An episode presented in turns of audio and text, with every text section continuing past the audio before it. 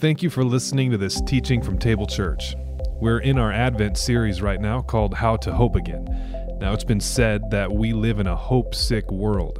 That means that hope is hard to find and it's evident in everything from our emotional lives to our political discourse.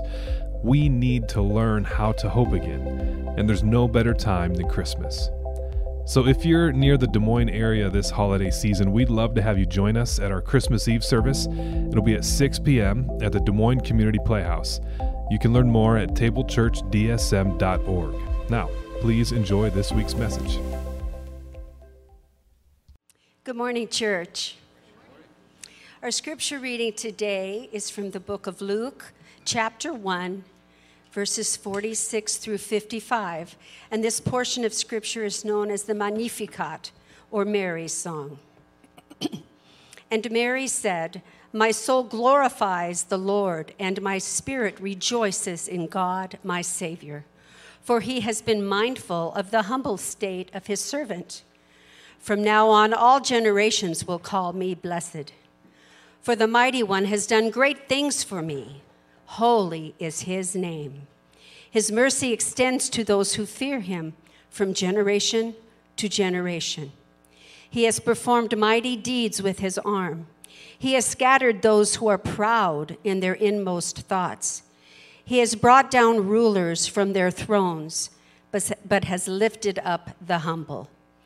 He has filled the hungry with good things, but has sent the rich away empty.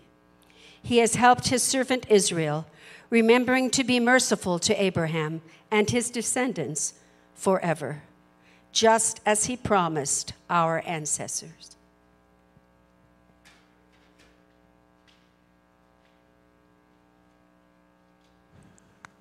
Good morning once again, everyone. Thank you for being here at Table Church. I want to let you know I was reminded, Nyla said it this morning. I was like, holy smokes, Christmas Eve is two weeks away. So uh, we do have a Christmas Eve service planned for you. Uh, it's going to be right here in the Playhouse on the 24th, 6 o'clock. I hope you come and I hope you bring a friend. A lot of times people are looking for a place to worship on Christmas Eve. And so, uh, you know, you might have a neighbor or a coworker or a friend or a family member who would love to come. So don't be afraid to invite somebody with you. Um, and also, it's on a Saturday night. Christmas Eve is on a Saturday night, so we will not have Sunday morning services on Christmas Day. All right? Just in case you were wondering. But we do have Sunday services a week from then on New Year's Day. So don't stay out too late. Come to church, okay? All right, so psychologist Richard Beck has written uh, that he believes that we live in what he calls a hope sick world. A hope sick world. And what he means is that he sees that hope is slowly disappearing in our world and it's having physical and emotional and spiritual effects on us. For example, he highlights the recent and drastic rise of what professionals call deaths of despair. Deaths of despair are deaths caused by things like suicide and drug overdose and alcohol. And depending on what demographic you're looking at in the United States over the last 10 years, deaths of despair have increased by anywhere from 50 to 300 percent. The same time period has also seen the rise of many mental health challenges, just an unprecedented amount of these. And so, what's going on? What's different now in just the last 10 years? Why is hope so hard to come by today? I want to try to answer that today. We're in a series, uh, it's an Advent series, and it's called How to Hope Again. This, this is because I believe that Christmas is really the key to restoring hope. And this week, we're going to talk about having hope in times of despair. Despair is when we've lost hope, when we no longer believe that things could get any better, that there are no better days ahead. That's when we're in despair. And I think that there is no better source of hope than the gospel. And I believe that Christmas is when we intentionally remind ourselves of this hope that we have. Now, in order to talk about hope today, we need to learn a word. And it's a word that may be new to many of us, but it's an important word, and I hope that you'll remember it. And I hope that you will start to think about this word and maybe even start to see things through the lens of this word. It's the word eschatology. It's fun to say. Would you say it with me? Eschatology. This is one of my favorite words, one of my favorite things to study, areas of theology. And in fact, I would even say that it might be one of the most important areas of uh, theology for us to learn as disciples of Jesus. I, I think that we need to think about eschatology more. Now, what is it? Eschatology is what we believe about the destiny of the world. It's what we believe about the destiny of the world. Okay? Or you could even expand that and say the destiny of the cosmos, of reality, space and time. Like, where's all of this going? Where are we headed with all this thing that we call reality? What, what's the point? Is there a point? Is it going anywhere? And what's that anywhere look like? And when's it going to happen? All that stuff, that is eschatology. Now, Christian eschatology teaches that God is redeeming this world, that He is here and He is at work. He has come and he is in the world now, and he's, re- he's remaking things, he's restoring things in this world. And that one day, that project of redemption will be kind of finalized in Jesus' victorious return. Now, eschatology does not have to be Christian. We would say that others, non Christians, they have eschatology as well. In fact, ancient Rome at the time of Jesus and the time of Mary had its own eschatology. As Mary was singing the song that, that, uh, that Cheryl just read to us, that world had its own version of eschatology. They had their beliefs about their destiny, but it did not center around Jesus. In fact, Rome's eschatology centered around Caesar, the king. We have ancient writings that we found that call Caesar Augustus the savior of the world. There's writings that describe his good news or gospel, the exact same word in the Greek. That is eschatological language, another fun word. Eschatological, things that pertain to eschatology. Just fun to say. Look, it's telling a story about the destiny of the world. And for them, for Rome, that destiny centers around Caesar. He is the one who has been appointed by the gods to rule. Now, America has its own eschatology too. You know that? In the 19th century, uh, many held the belief that we now call manifest destiny.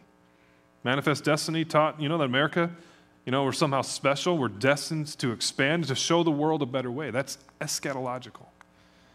We don't talk about that a whole lot today anymore, but it doesn't mean that eschatological themes aren't still persistent. In fact, I'd say that one of the primary ways that, that politicians communicate is through language that we would today look at as Christians and say that's that's eschatological language right there. For example, take a look at this. This, this conjures up some eschatological feeling, doesn't it? Right?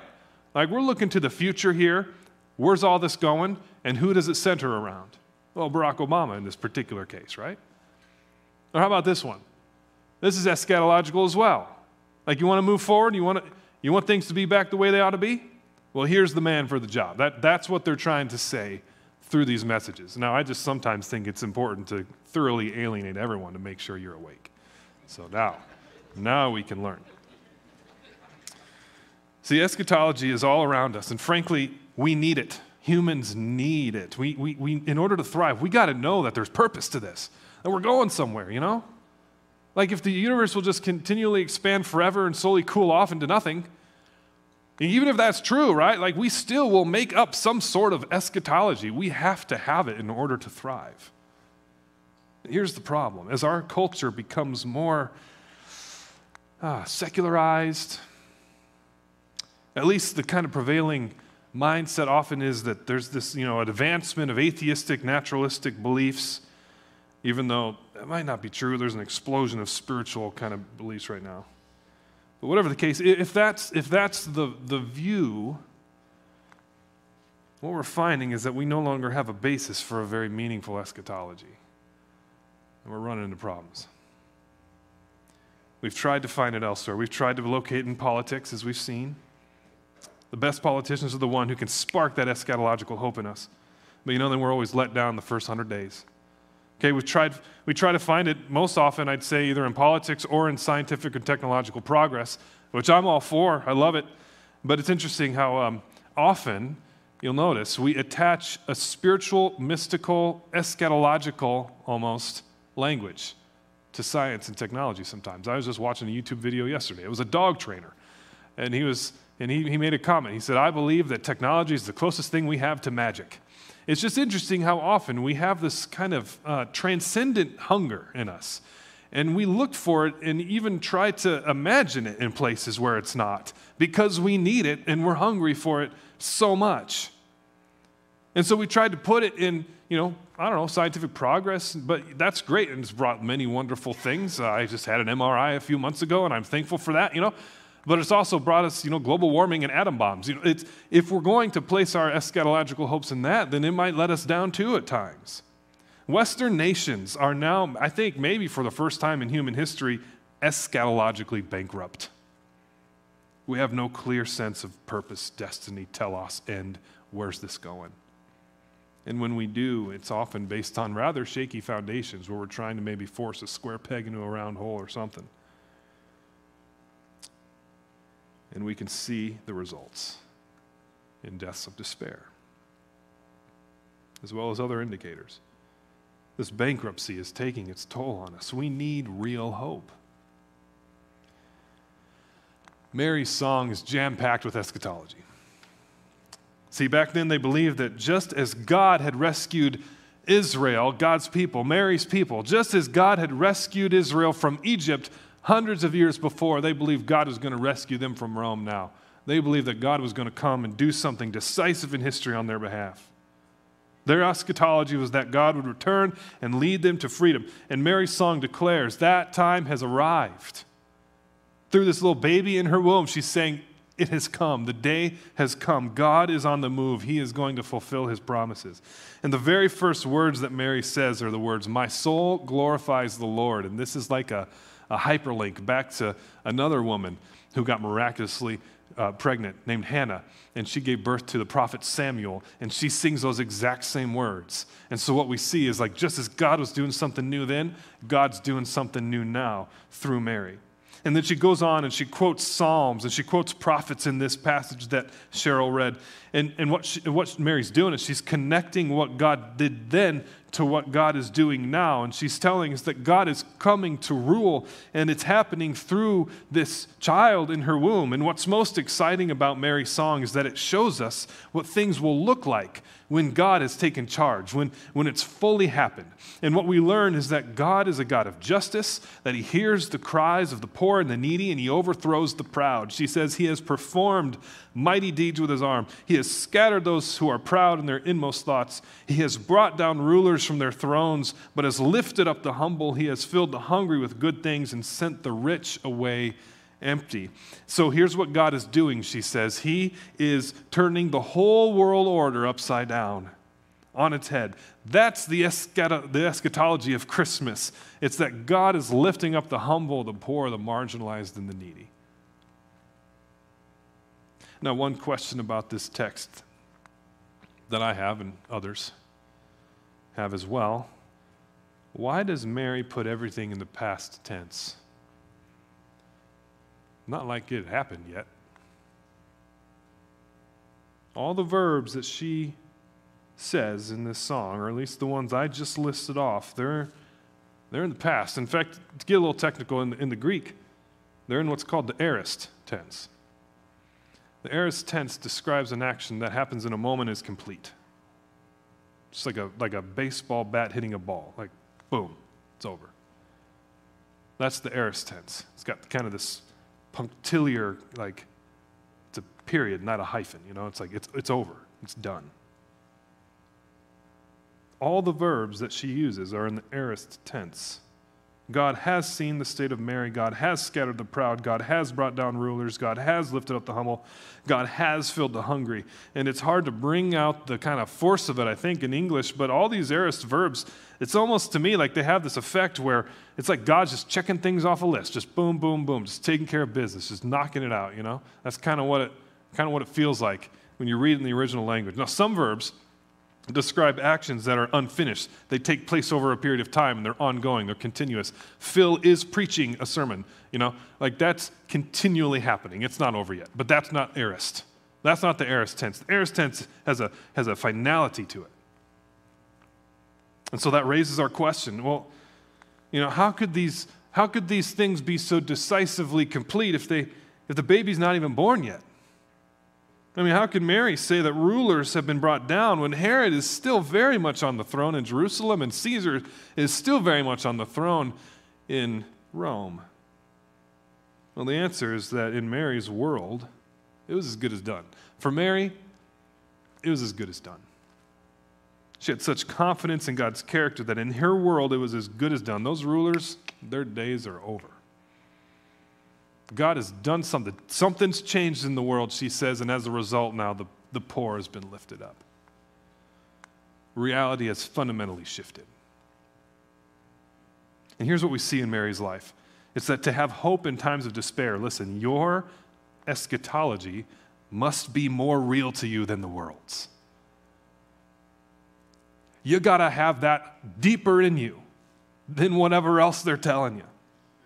Mary's world told her a story, and you know what? She didn't buy it.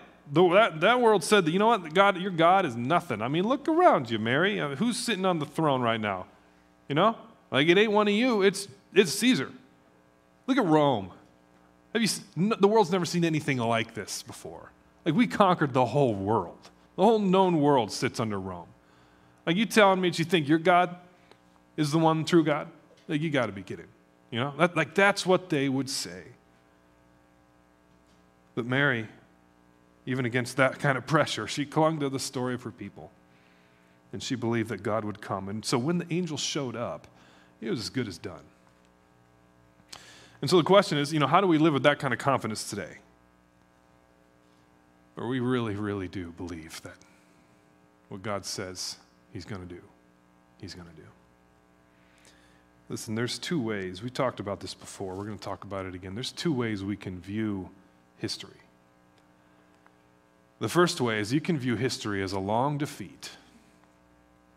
This is where we see history as a slow descent into the toilet. You know, like sin and chaos and evil, they're just going to get really, really bad. And so our job as kind of Christians is we got to get over here in our holy huddle and over on the margins of society and try to be as holy as we can and hold on for dear life until we die or Jesus comes back, whichever happens first.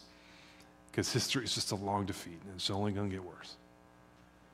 Like that's one way of thinking about things. There's another way. And the way that I think is probably more biblical, it's this that it is that history is God's unfolding mission. This is where we view history as like an unfolding plan of God's to rescue a dying world, as we sang, to come to a world that is dying. And we can see that as an invitation into what God is doing, even in the most unlikely times and places and circumstances. And so instead of viewing history with fear, you view it with curiosity. You say, okay, well, things don't look amazing right now, but I wonder what God might be doing in this because I know He's doing something.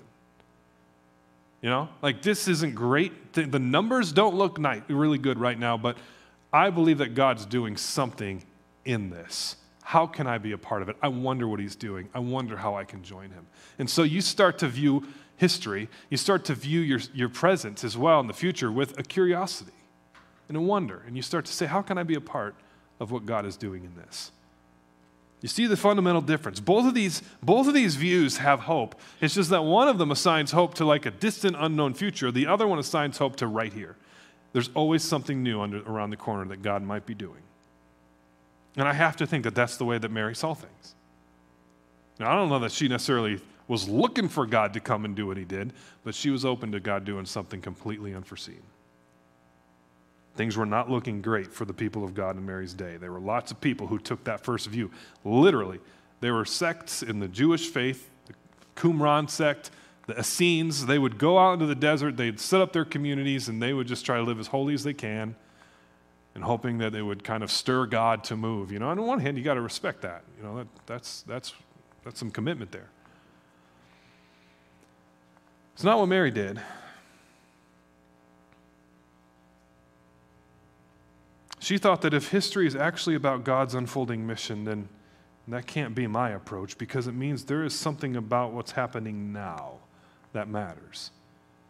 There's something about what's happening now that involves God's hand. And so here's the key for hoping once again it's this we must never lose our capacity to be surprised. We must never lose our capacity to be surprised by God. I don't care how awful your office is to you under those fluorescent lights for eight or nine hours a day. Like it might just be miserable. You can't lose your capacity to be surprised at what God might be doing and what He might do in that place. We can't stop remembering the fact that God is a God who likes to show up in the least likely of places. This is what he likes to do. This is what kind of God we follow, and Christmas is what proves it to us. Mary is able to say, Look at this new, unexpected thing God's doing. Nobody would have ever imagined that the Messiah would come the way that he did. Nobody was looking for a Messiah to be born to a peasant girl in an out of the way place, to be placed in a feeding trough. It happened under their noses, and they missed it because they thought they knew. They thought they knew what God would do. They had lost their capacity for surprise. I'll be honest, I've spent a lot of time in that first camp, the long defeats, seeing history as a long defeat. Wow, look how bad things are, you know? I've thought that a lot in my life. i I love kind of cultural analysis and, you know, kind of tracking with trends and culture and stuff like that. And I don't know if I wouldn't expect you to, but uh, for pastors, church attendance numbers aren't looking great okay? Uh, basically in free fall over the last several years, getting worse. In fact, you kind of wonder how much needs there going to be for like full time paid pastors in a few decades. I don't, I don't know. Uh, that sounds pretty sobering, doesn't it, if you're doing what I do? But then I'm like, wait a second. What's God maybe doing in that? You know? What if the thing that looks like a death is actually a rebirth? What if the thing that looks like failure is actually a winnowing, actually a purifying, process? Uh, what if beyond my lifetime there's something that God does that the Spirit moves in the church here and where we live, and we don't even get to be here for it, but it's amazing, and we're setting the groundwork for it now? What if? You see the difference? You can take the information and you can go one of two ways with it. You can say, look how bad things are, or you can say, I wonder what God's teaching us right now. I wonder what I need to learn in order to pursue and to, to join God in this. Maybe this isn't a long defeat, maybe it's a rebirth. So, do you see now how your eschatology makes a big difference in your life, in the way that you view the world, in the way that you function? You've got one. We've all got one. To have hope in times of despair, we must move from a mindset of defeat to a mindset of wonder. We have to make that switch.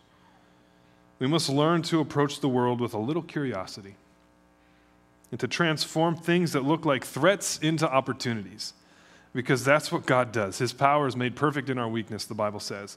And so, this is how we'll see things when our eschatology is more real to us than the world's. We'll live in the aorist tense. What God says He's going to do is as good as done. And so, here's the key we must become wonderful not wonderful, wonderful, full of wonder. So when you go to your work, to, when you go to your school, try going there with a little bit of wonder and say, what might God be up to here that I would have never imagined?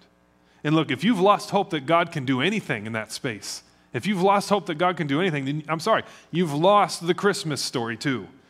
Because that is the heart of the story that God moves and does amazing things in the least likely of ways, in the least likely of places, to the least likely of people. That's what we believe. If you read if you read the news, you'll notice that there is a prevailing eschatology out there. It goes something like this Everything is bad, it's probably going to get worse. That's, that's our eschatology today, prevailing eschatology. You know what? I think it's time for a people to step forward with a rival eschatology with a better one that says, No, God has come. And He's going to come again.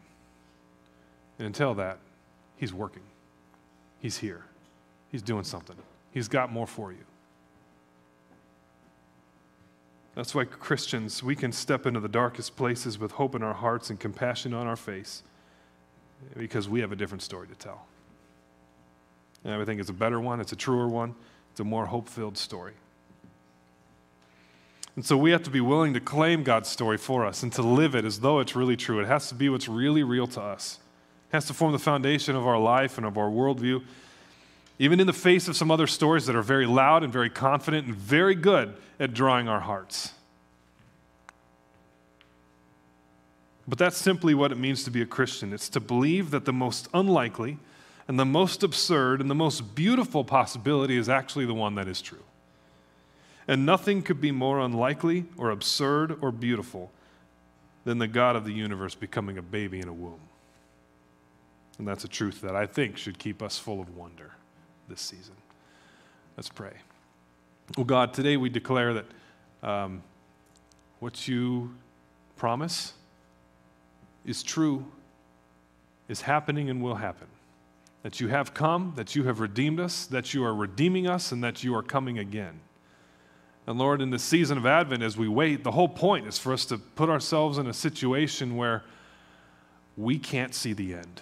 And we have to put ourselves in your hands. We have to wait in faith for you to come. And I am sure that there are many of us here today who are in an Advent of our own. They are waiting for you to move. And so, God, today we recommit ourselves to the fact that you are a God who shows up in the least likely of ways, in the least likely of places, Lord, that our faith is nothing if not that. And so help us, help us to remember, and help us to know that that is who you are. We love you, Jesus. We pray these things in your name.